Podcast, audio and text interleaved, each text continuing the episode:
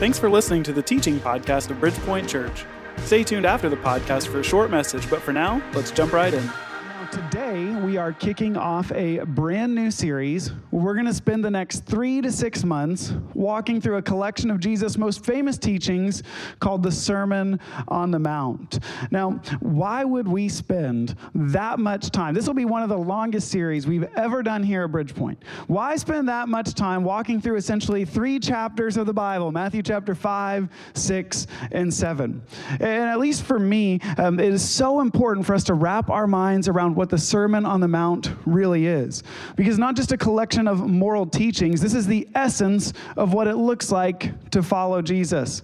I know we talked at length last week that maybe for some of us, when we quote unquote became a Christian, that it was maybe because we raised our hands in summer camp or we checked a box on a Connect card or we walked down an aisle. And so now we know that we get to go to heaven when we die.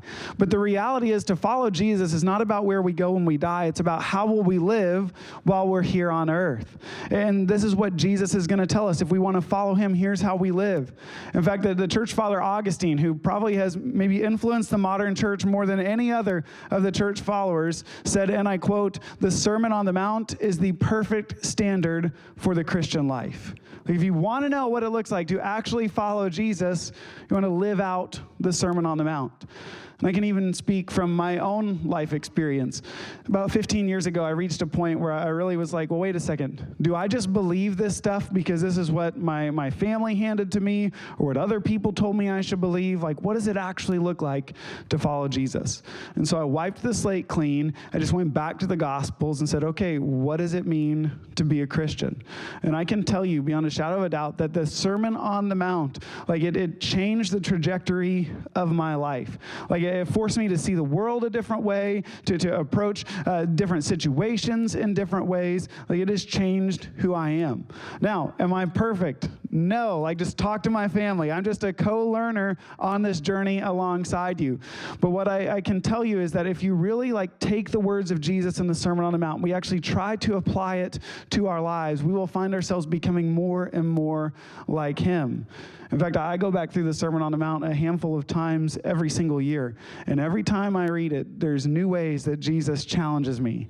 Like, I can promise you that over the course of the next few months, like, Jesus is going to step on your toes. He's going to make you uncomfortable. If all we walk away with is just agreeing with everything that Jesus said and said, yep, I already believed all that, then I think we're misreading the whole thing. And so we want to take our time walking through the Sermon on the Mount. Now, it is a collection of Jesus' teaching, but it's actually more than that. So, so what actually is the Sermon on the Mount? Now, to understand that, we have to understand the Gospel of Matthew, where this sermon is found. So, Matthew is uh, an ancient uh, Jewish writer who compiled a story of Jesus' life. So, there's a few things we have to bear in mind. Um, when ancient writers would compile the story of somebody's life, they wouldn't do it chronologically. Okay, they didn't do it the, the way that we would think of. Like, if you were going to write a biography of George Washington or Robert Oppenheimer, you'd probably start by describing what their family was like and then talk about the situation surrounding their birth and then their childhood and their adolescence and their career, and you would just go in order. But that is not how gospel writers approached recording Jesus' life. In fact, what they would do is they would take significant events throughout Jesus' life and then arrange them in a certain order to convey a certain theme or message. For example, if you've read through the Gospels before, you know that in Matthew, Mark, and Luke, when Jesus is going to um, uh, turn over the tables in the temple and he's going to kick out the money changers and cleanse the whole thing. That happens at the end of those gospels. But if you've ever read the Gospel of John, that happens right at the beginning because John is doing something different. He wants you to know that Jesus has come to disrupt the religious establishment of the day. And in the same way, Matthew kind of organizes and groups things together for a particular theme. In fact, you might have this picture in your mind that the Sermon on the Mount is Jesus going up on a mountain and preaching one magnificent sermon. And maybe that's the case, but what's probably more likely the case is that Matthew compiled a greatest hits selection of Jesus' teaching. That this is all the stuff that he would teach as he traveled throughout different towns and regions, and he compiles it all together. So it's like the, the essence of what he was talking about. But he also does something very interesting. He, he uses a certain technique. Now, when Matthew Matthew wrote his gospel, he did not write it with chapters and verses. Those were all put in later so that when we're in a big group gathering, we can follow along. And there's some dispute of whether we should have put chapter breaks and verses where they are. But what Matthew does, he just wrote it out like on a big scroll. But he would use certain literary techniques to clue us in that different things were grouped together. And one of those techniques is something called inclusio. Everybody say inclusio.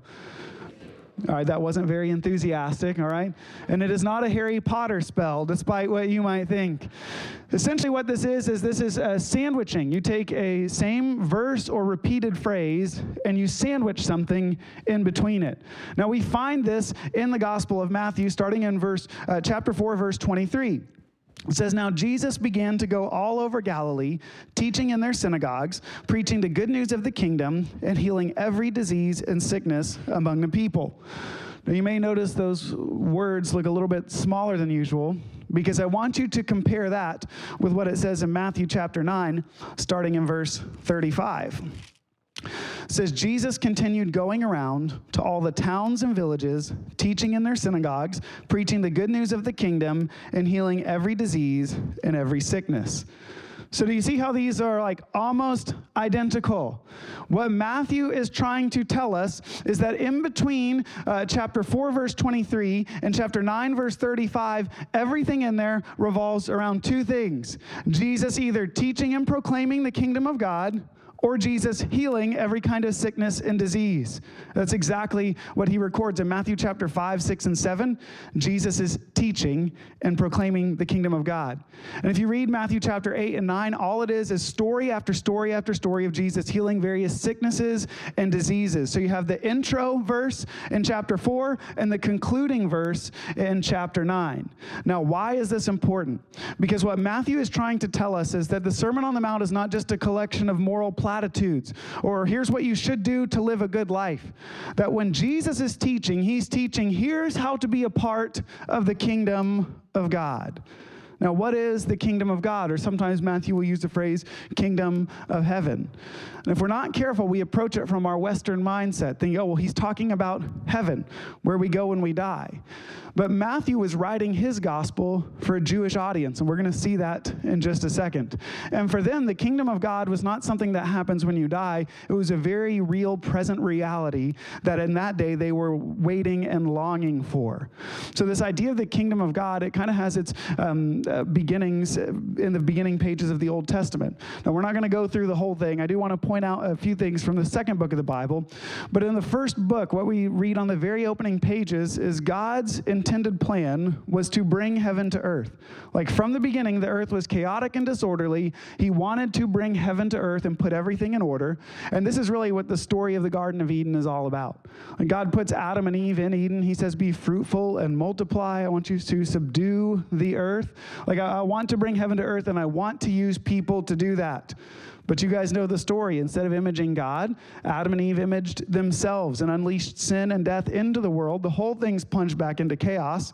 And the first 11 chapters of Genesis is all about what happens when humanity is left to its own devices. Like every story, goes from bad to worse until you get to Genesis chapter 12, where God says, I'm not giving up on bringing heaven to earth or bringing it through people.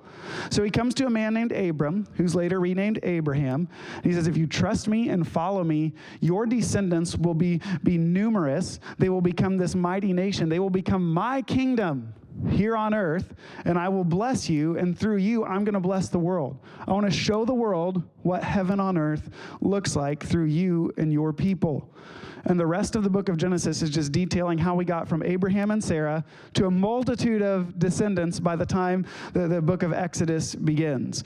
I'm not going to recap the whole book of Exodus. We did a series looking at the life of Moses where we walked through the first 15 chapters of Exodus. But there are a few things I want to remind you about the book of Exodus because it begins with God's people. They were fruitful and they multiplied. They did what Adam and Eve were supposed to do. Uh, but they were doing this in a time period where they became a threat to the king, the Pharaoh in Egypt. And so when we meet them at the beginning of Exodus, we find that God's people are being ruled by an enemy. And not only that, but because Pharaoh was concerned about this, he issued a decree to kill all of their sons. But despite this decree, there was one son that was born that was saved. In fact, his mom put him in a basket, put it in the reeds, where he was discovered by none other than Pharaoh's daughter. He was given the name Moses, and Moses actually grows up in Egypt. And then if you fast forward 80 years, God actually uses Moses to, to be a mouthpiece to Pharaoh. God sets his people free, and it reaches its climax with the Sea of Reeds. So the waters part, God's people pass through. They're actually saved by passing through the water. Immediately, then, they are led into the wilderness, and they reach a place called Sinai, where Moses goes up onto this mountain and he fasts and prays for 40 days.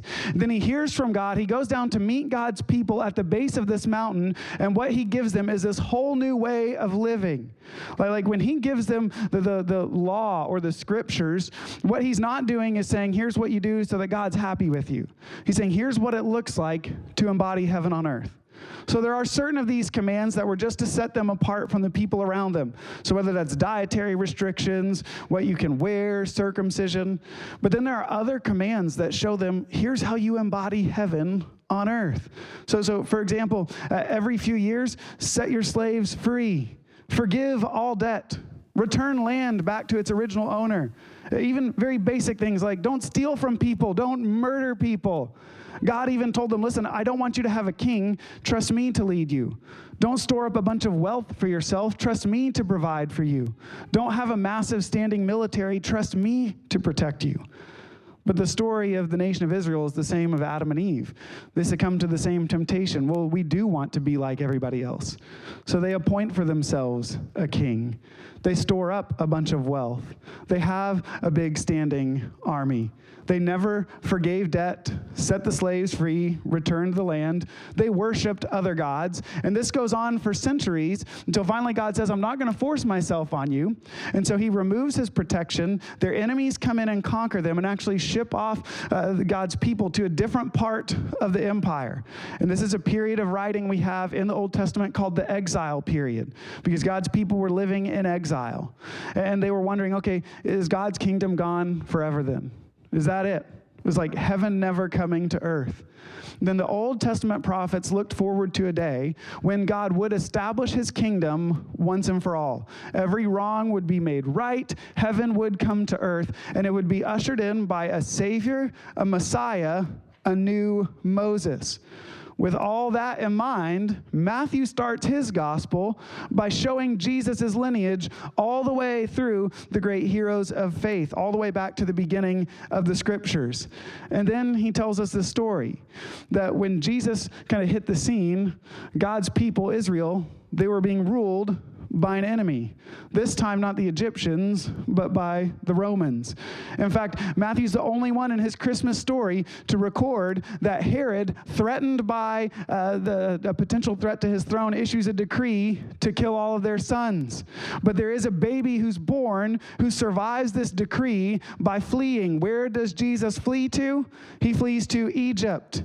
The next story we get is of Jesus' baptism. When he's ready to begin his ministry, he passes through through the water. Immediately, the Spirit leads him into the wilderness where he spends 40 days fasting and praying and hearing from God. And that brings us to Matthew chapter 5, where he goes up onto a mountain with God's people and he gives them a new way of living. Matthew wants us to understand that Jesus is the new Moses. And if that is true, then what Jesus is telling us is this is how we ought to live if we're going to embody heaven on earth. And some of you are like, why didn't you just say that at the beginning? Because I'm trying to show you the homework here. I'm trying to show you that the Sermon on the Mount is not optional for people who follow Jesus. Because throughout church history, there have been so many excuses lobbied to why this is not actually something we're meant to live. In fact, one, of the, the most predominant views of the Sermon on the Mount, which I think is so misguided, is that the Sermon on the Mount was never intended for us to follow. It was just to show us how sinful we are, we can never live up to God's standard, and we need a Savior.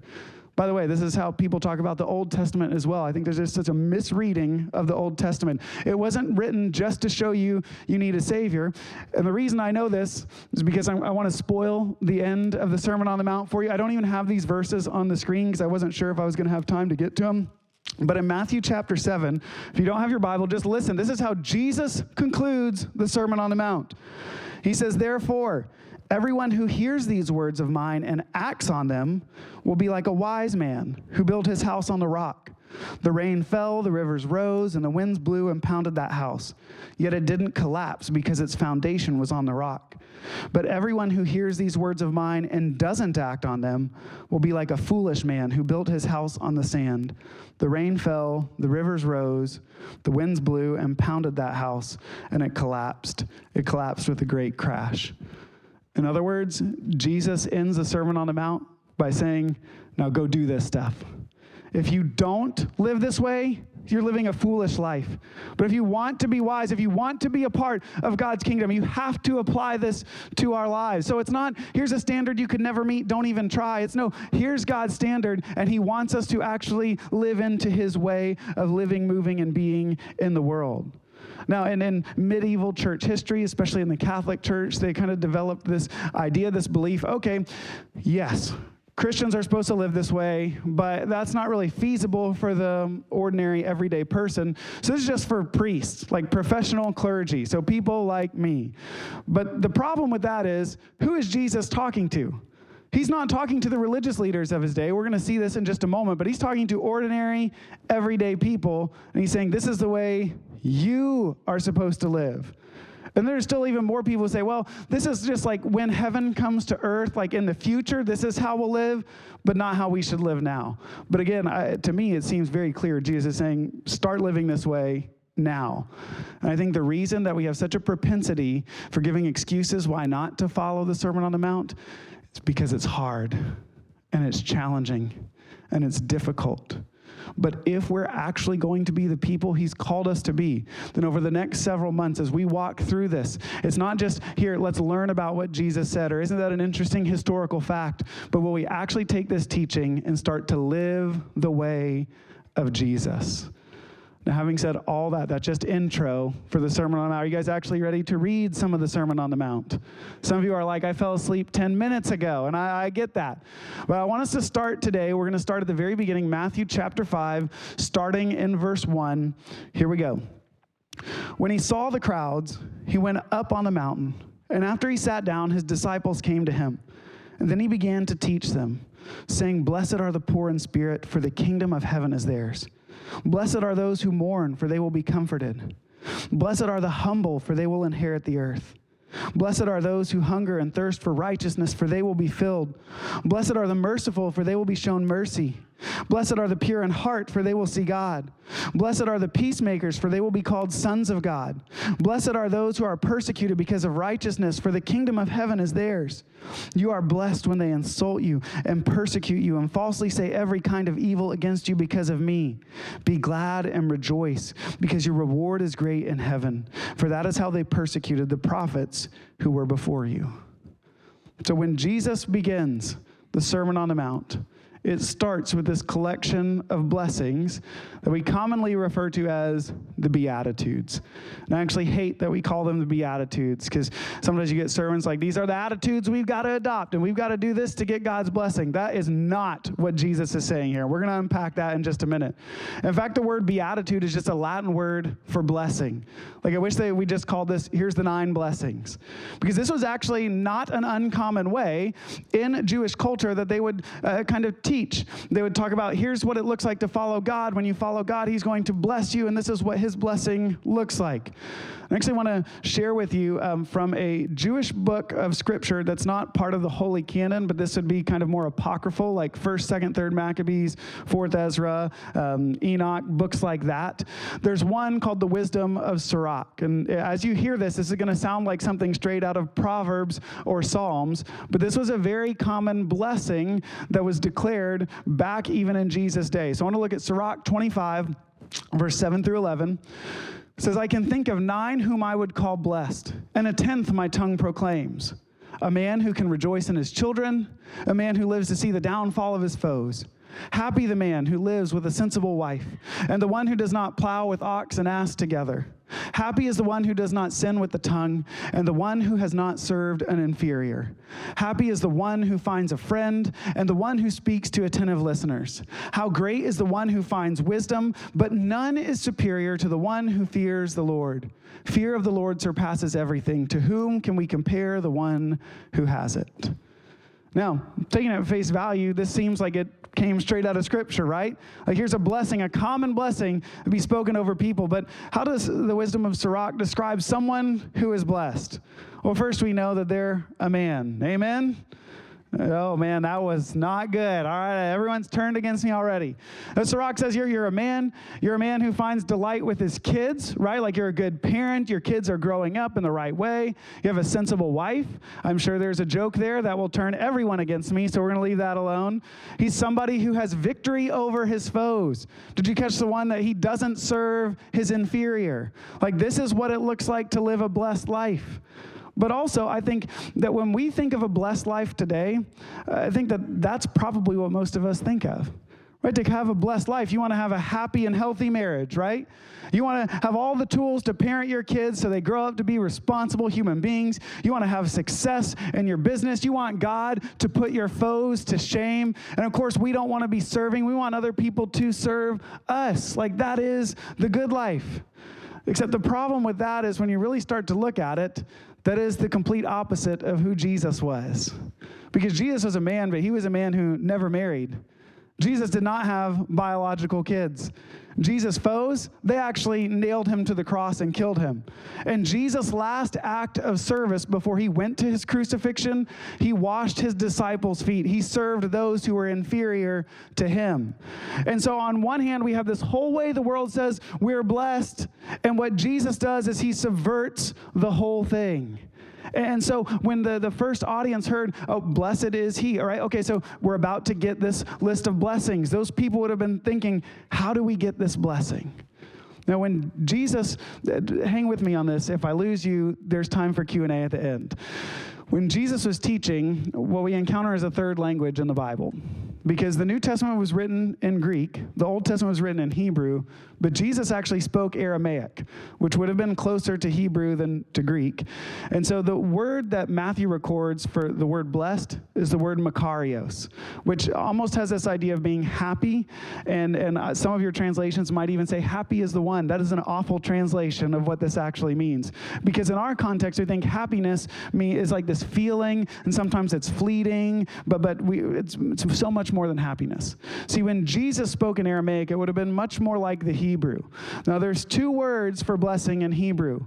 One of them is barak. And barak is when we actually like, we ask God to bless somebody. So, God, would you barak so and so? Or God, would you, would you barak me? Would you give me blessing? But that's not the word that we find here. We actually find is it's closely related to the Hebrew word eshrei which actually is the same word we find in Psalm chapter 1. And so I don't have time to go into that, but that's the one where it says, Eshrei is the one who delights in God and in his way, who doesn't stand in the counsel of the wicked. You know that one? All right, so th- this idea is that you're not asking God to bless somebody, but they're already blessed. Maybe a better translation would be God's favor rests on these people. So they've already been blessed. They already have received God's favor. And so as they're sitting there and they're about to hear, okay, who has received God's favor? And maybe the people in the crowd are thinking, what do I have to be like to receive God's favor? Instead of hearing, you got to be successful in business, have a great marriage and kids, they hear, well, you have God's favor when you're poor in spirit, when you're humble when you hunger and thirst for righteousness, when people persecute you, that doesn't really seem like God's favor.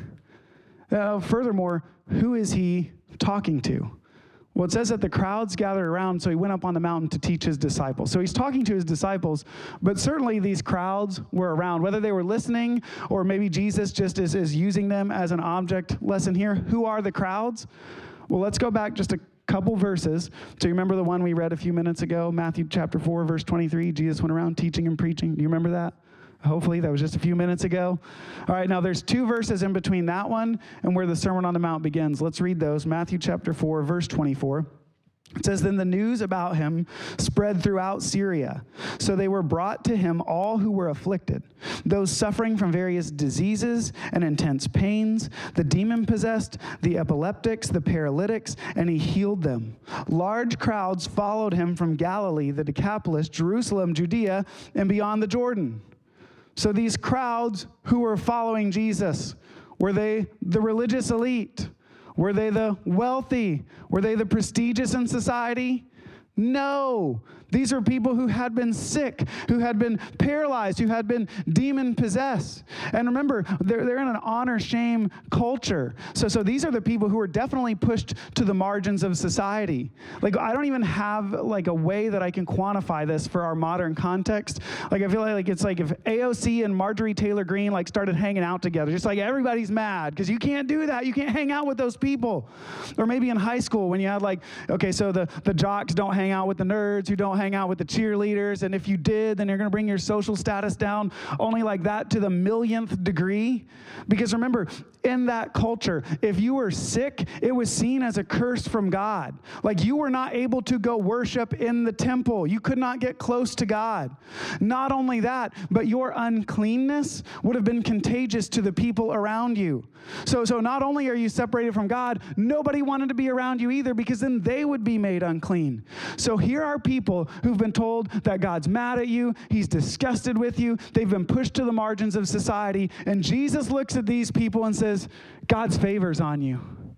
God's favor is on you, those who are poor in spirit. There, there's a debate in some theological circles because when Luke records this, he actually says those who are poor. So is it poor, poor in spirit? I can promise you the crowds that were there, they were both poor and poor in spirit. They were economically poor because they would not have been able to work in the marketplace. But they were also poor in spirit. They were just broken to the end of themselves, like, like totally humble, no pretension, no nothing, because they had no body. Now, we could spend time walking through each of these nine blessings and talking about what each one means. We're not going to do that because I actually think the best way to understand these is taken as a whole. And there's a number of ways we could figure out, okay, what did, you know, Matthew intend for us to know? Some people say, well, it's like a poem or, uh, you know, these ones are grouped together, these ones are grouped together. I think we can make a whole lot of that that doesn't really make a difference. But I do think that the New Testament scholar Scot McKnight gives a helpful framework for at least kind of quickly encapsulating all nine of these blessings. He says the first three could be grouped together, the second three, and the third three. And kind of the, the categories, the first one would be the first three are talking about those who are the humbled poor, like the people who have no money, they're broken, they're humbled. I think about um, AA. Now, I myself have not been a part of AA, but I have some friends who have been part of it, and I really respect what they do. In fact, we host an AA meeting here at our church once a week. And, and as people share with me their experience, um, nobody walks into AA the first time because things are going great in their life. No, usually people walk in because they've hit rock bottom because they've lost everything or they feel like they're on the verge of losing everything. And when you walk in, you also know guess what? Everybody else is or has been in that same position. And so you go in and you're able to just have this brutal honesty about what's going on in your life, your struggle, your brokenness. And instead of finding shame and judgment, you find acceptance and healing through the support of other people. By the way, isn't that a picture of what the church ought to be? Like where you don't have to like put on this mask and pretend to be somebody else, but you can actually be real and open and honest about these struggles. But the reality is that for a lot of people, you can only get help in AA when you've reached rock bottom, because when you reach the end of yourself, you have nowhere else to go. And it's as if Jesus is saying, when you reach the end of yourself, then you can enter the kingdom of God. Then you'll be able to see what God's kingdom is like. Because he doesn't say, hey, endure these things and then one day you will be blessed. Yes, some of these are future blessings, but, but the first and the last one, it specifically says, blessed are you because yours already is the king. You're already blessed because you're in a spot where you only depend on God. And I wonder if for some of us, we have not reached rock bottom in our lives. Like our lives have been so comfortable and so easy. And we say, Why haven't I seen God move? Because you haven't created any space for God to move, because you can handle everything on your own. You're not worried about where your next meal is coming from. You're not worried about how your needs are going to be taken care of. You can do it on your own. But when we reach the end of ourself, we can finally see God's kingdom and enter in. The, the second group would be the group uh, that Scot McKnight says are the ones who are pursuing righteousness and justice. Interestingly enough, in the Bible, the words for righteousness and justice are exactly the same. It's this idea like thing, we, we hunger for things to be made right. First, in our relationship with God, right? These are people who've been separated from God, but, but also made right in our relationships with other people. There's a vertical aspect and a horizontal aspect. It's this people who are longing for the day when God's kingdom would come, everyone would be healed, and everyone would be made right with each other. And Jesus says, when that's your hunger, when that's what you're longing for, you can enter into the kingdom of God. And then the last group are the group of those who are pursuing peace. I love that Jesus said, Blessed are the peacemakers, not the peacekeepers. Like peacemakers actually go into conflict situations to actually work to bring about peace. And by the way, peace is not a compromise. Like I think about peacemakers in the time of slavery, right? Like we're not like trying to get a compromise between the slave owner and the slave. Like, can we have nights and weekends off? Like that? No, we want to like to actually bring about peace. The whole thing has to be torn down. But peacemakers go into situations where there is injustice and they seek to bring peace for both the oppressed and the oppressor. Like, like these are the kinds of people that God says, this is who is blessed. These are the people who enter into the kingdom of God.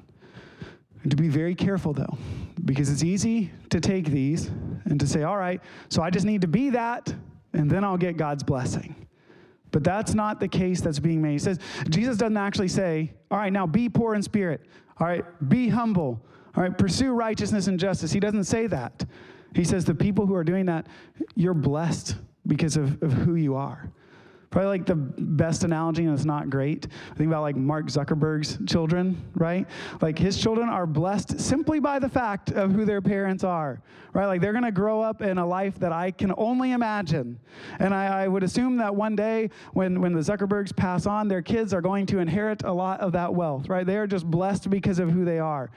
And, and, when we reach the end of ourselves, just because of who we are, we're blessed. And when we're blessed, we can actually live that out in our lives. And so I think it really serves, really, uh, on one hand, as an encouragement and as a warning for us. First, an encouragement, because I think there may be some people, and you walked in here today, maybe your spouse doesn't know, your parents don't know, your closest friends don't know, but maybe you definitely feel like you're on the margins, the edges of society. Maybe that's through choices you've made, a battle of addiction to pornography, alcohol, painkillers. Maybe you've made some decisions for infidelity in your marriage. Maybe you know that you haven't been parenting in a way that honors and uplifts your kids and God. Maybe you feel like a failure because of financial decisions, work decisions, but maybe you feel like, man, I, I'm really not somebody that needs to be here. Listen, the encouragement is I think Jesus would look at you today and say, You're blessed. God's favor's on you because you finally reached the end of yourself and now you can actually see the kingdom. But on the other hand, it's a warning. I think it could be a warning for most of us. See, in Luke, Luke, when he account, uh, gives his account of Jesus' teaching, you get the blessings, and then there's some curses right after that. Matthew doesn't record that, but there's this implicit warning that when we're not poor in spirit, when we don't have to depend on God, when we're comfortable, when we don't have to make peace because things are going pretty well for us and why upset the apple cart. When we're in that position, we're in danger of missing out on the kingdom of God because we aren't seeing things the way God sees them. There's um, a couple of uh, artists, and I, their name escapes me at the moment, but they're based out of Portland. And I'm stealing this illustration from a guy named Dr. Tim Mackie. He's with the Bible Project, which, by the way, somebody did bring this up to me. They are going through the Sermon on the Mount on the Bible Project podcast right now, but we had planned this way before they made their announcement. So I want to say we started it first. Um, we're actually going to pass that. They're taking a whole year, so we're going to get past them pretty quick here, but great supplemental resource. But he uses this analogy I think is so great um, because there's these artists in Portland and they, they create what's called shadow art. So they'll have something like a big pile of trash. And I know the, the picture's not great, but it's just trash. So imagine you like walk in and you see this and you're like, oh, it's one of those art exhibits, right? Like, I got to figure out what this means. But as you're watching it, they'll shut the lights off and shine a light behind it. And it actually shines this picture of the artists themselves. That's their depiction of themselves. So what you thought was trash is actually these people. I think we have another picture of a different example. It's this trash rain. So on the outside, it looks like trash, but when you see it from the right perspective, you see the people. And I wonder if for some of us, because of the comfort in our lives, we look at certain people, and maybe we don't say it like this, but there's certain people that we think are trash, can be thrown away, discarded, unimportant. I don't know who that is. Maybe it's people who are homeless, drug addicts, people who've wounded you and hurt you. And we just think like, we just throw them away. But when we begin to see them the way God does, we see people created in his image.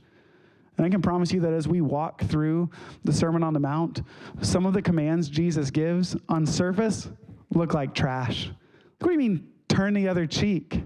What do you mean, don't let people know about all the good generosity that we're doing? What, what do you mean develop this life of prayer?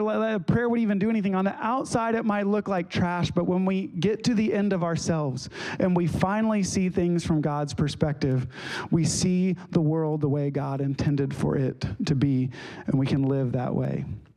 I don't really have time for questions, but I'll go ahead and open it up. If anybody has any questions, feel free to raise your hand. We can spend a moment. I know it's a lot. I know it's an intro week. I'm trying to preach two sermons in one. Questions going once, going twice. All right. So we're going to continue in worship the way we do every single week with a time of communion. And our prayer stations will be open, so if you want to write a prayer to God, you can write it on those pieces of paper and put it in the jar. You can light a candle because throughout church history, it's represented offering a prayer to God. But as you spend time with Jesus today, I think we all fall into one of two groups. Maybe you're in that group where you do feel like the outcast, the, the, the, people who are poor in spirit. Maybe you have reached the end of yourself. And if that's you, then maybe in your time with Jesus, would you just hear him saying, God's favor is on you? When you finally reach the end of yourself, you can finally see my kingdom. Or maybe you come in today and maybe life's been comfortable, life's been easy, you're not too stressed, you're not too worried. Maybe for us, it would be a time where we would say, Jesus, would you bring me to the end of myself? Would you open my eyes to see other people in the world the way you intend for us to see it? And I think for each of us, we can ask Jesus to give us the strength to enter into his kingdom and walk according to his teachings. So, all across this room, would you bow your heads and close your eyes with me? Jesus, we're so thankful. We're thankful that you don't expect us to have everything together before we enter into your kingdom, but that we can be at the end of ourselves, and that's right where you want us to be. And so I pray right now for everybody who's walked in carrying guilt, shame, condemnation, that in this moment they would experience you. They would know that your favor is on them, that you would give them the strength to enter into your kingdom. And I pray for those of us who to be honest, life's gone well. That you would shake things up, you would break us down, bring us to the point where we can see the world the way you want us to see it, and give us strength to walk according to your teachings. Because at the end of the day, we just want to be more like you. It's in your name I pray. Amen. Thanks for listening to the Bridgepoint Church podcast. I hope we've shared something meaningful for you wherever you're at in your spiritual journey. Just so you know a little bit more about us, we meet on Sunday mornings in downtown Woodstock, but we also meet during the week in what we call life groups, and that's where the really good stuff happens for us. If you're becoming a regular listener of this podcast, we'd like to invite you to make it relational, just like we do during the week. Grab a Bible, invite some friends to join you, and turn this into a conversation. If you're already a regular listener and would like to support this ministry financially, you can do so by visiting us online at bpc.life and choosing the giving option that works best for you. Thanks again for listening.